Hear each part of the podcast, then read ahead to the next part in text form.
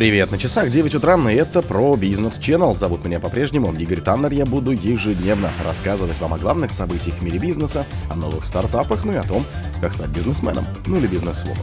Орешкин сравнил работу сервиса Яндекс Такси с цифровым госпланом. FT сообщила о дефиците иранского золота в пустыне. Твердый знак узнал, что магазины обяжут выделять полку для российской техники. Орешкин предрек Mercedes и BMW уход в историю через 10 лет.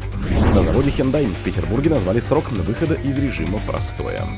Блумберг рассказал, как Samsung и TMCS ударили по амбициям Байдена. Спонсор подкаста Глаз Бога. Глаз Бога — это самый подробный и удобный бот пробива людей, их соцсетей и автомобилей в Телеграме. Орешкин сравнил работу сервиса Яндекс Такси с цифровым госпланом. Россия обладает выгодными позициями по платформаризации отраслей Яндекса. Например, уже обыграл Google на рынке такси и фактически стал единолично устанавливать цены на рынке, рассказал помощник президента России Максим Орешкин в интервью журналу «Эксперт». Платформизация – процесс изменения архитектуры или организации рынков товаров и услуг под влиянием распространения модульных цифровых платформ и применения платформенных технологий, который позволяет подключить к единому информационному пространству людей, устройствам и системы по всей цепочке со создания добавленной стоимости. По словам Орешкина, способность системы концентрировать ресурсы на решение задач технологического развития – одно из ключевых условий суверенитета. Это формирование таких условий, чтобы самые талантливые молодые люди шли именно в сферу технологического развития, чтобы быстро растущим технологическим компаниям были доступны финансовые ресурсы. Платформизация отдельных рынков – это то, что мы будем шаг за шагом наблюдать во всей экономике, подчеркнул помощник президента. FT сообщила о дефиците иранского золота пустыни. Изменение погодных условий и дефицит воды наказывает драматический эффект на шафрановый бизнес в Иране. Падение урожайности привело к тому, что цена на самую дорогую пряность в мире достигла нового максимума, пишет газета Financial Times. Производителем из области Харасан в Восточном Иране, где расположен город Тарбета-Джам, известный своим шафрановыми плантациями, сообщил, что в этом году они собрали урожая вдвое меньше, чем в 2022. Ожидается, что общий объем производства упадет примерно до 100 170 тонн с почти 400 тонн, сказал генеральный директор крупнейшего иранского производителя и экспортера. По словам директора шафранской биржи Торбета Джам Марджапы Паям Асгарим, зима с морозами, сухая весна и летние жара, достигавшие 50 градусов Цельсия, оказали разрушительное воздействие на регион недалеко от границы с Афганистаном. Всем 2000 местных поверхностных источников воды пересохли, рассказал он. Твердый знак узнал, что магазин обяжут выделять полку для российской техники. Минпромторг планирует обязать крупные сети магазинов электроники, как офлайн, так и онлайн, выделять полку для российских товаров, сообщает коммерсант со ссылкой на источник в одном из производителей.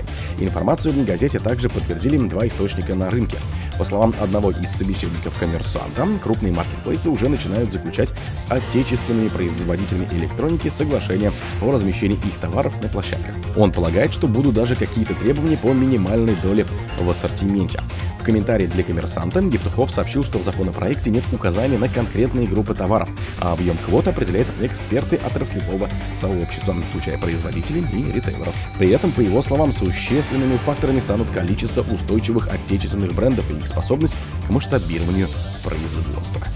Орешкин предрек Mercedes и BMW уход в историю через 10 лет. Мировые автоконцерны, такие как Mercedes и BMW, могут уйти в историю через 10 лет, заявил в интервью изданию «Эксперт» помощник российского президента Максим Орешкин. Сейчас мы много говорим о том, что китайский автопром захватывает российский рынок, но это происходит не только в России.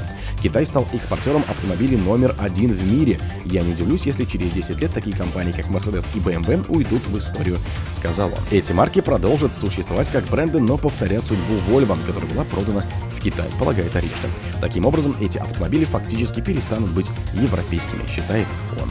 Китайская компания Geely выкупила автоконцерн Volvo у Форда в марте 2010 года за 1,8 миллиарда долларов. На заводе Hyundai в Петербурге назвали срок выхода из режима простоя. Завод южнокорейского автоконцерна Hyundai в Санкт-Петербурге выйдет из режима простоя в январе 24-го, после новогодних праздников, сообщили в ТАСС в пресс-службе предприятия.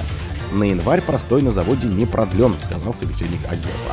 По данным Фонтанки и телеграм-канала «Автопоток», площадка Hyundai Motor Manufacturing Rus, это российское юрлицо автоконцерна Hyundai, возобновит работу 9 января. Завод Hyundai в Петербурге приостановил работу в марте 2022 года после начала российской спецоперации на Украине. Причиной назвали нехватку комплектующих из-за перебоев с логистикой. Bloomberg рассказал, как Samsung и TMCS ударили по амбициям Байдена. Южнокорейской Samsung и тайваньской Taiwan Semiconductor Manufacturing Co. решили отложить старт производства на своих заводах в США до 2025 года, чем нанесли еще один удар по амбициям администрации президента Джо Байдена по увлечению внутреннего рынка полупроводников, пишет Bloomberg. Массовое производство на заводе Samsung в Тейлор-Роре, штат Техас, строительство которого обошлось компании в 17 миллиардов долларов, должно было начаться во втором квартале этого года. Однако в итоге было отложено на 2025 год. TMCS также сдвинула сроки начала производства на своем заводе полупроводников в Аризоне из-за нехватки опытных строителей и техников по установке оборудования. Компания планировала вложить в строительство завода до 40 миллиардов долларов. О других событиях, но в это же время не пропустите. У микрофона был Таннер. Пока.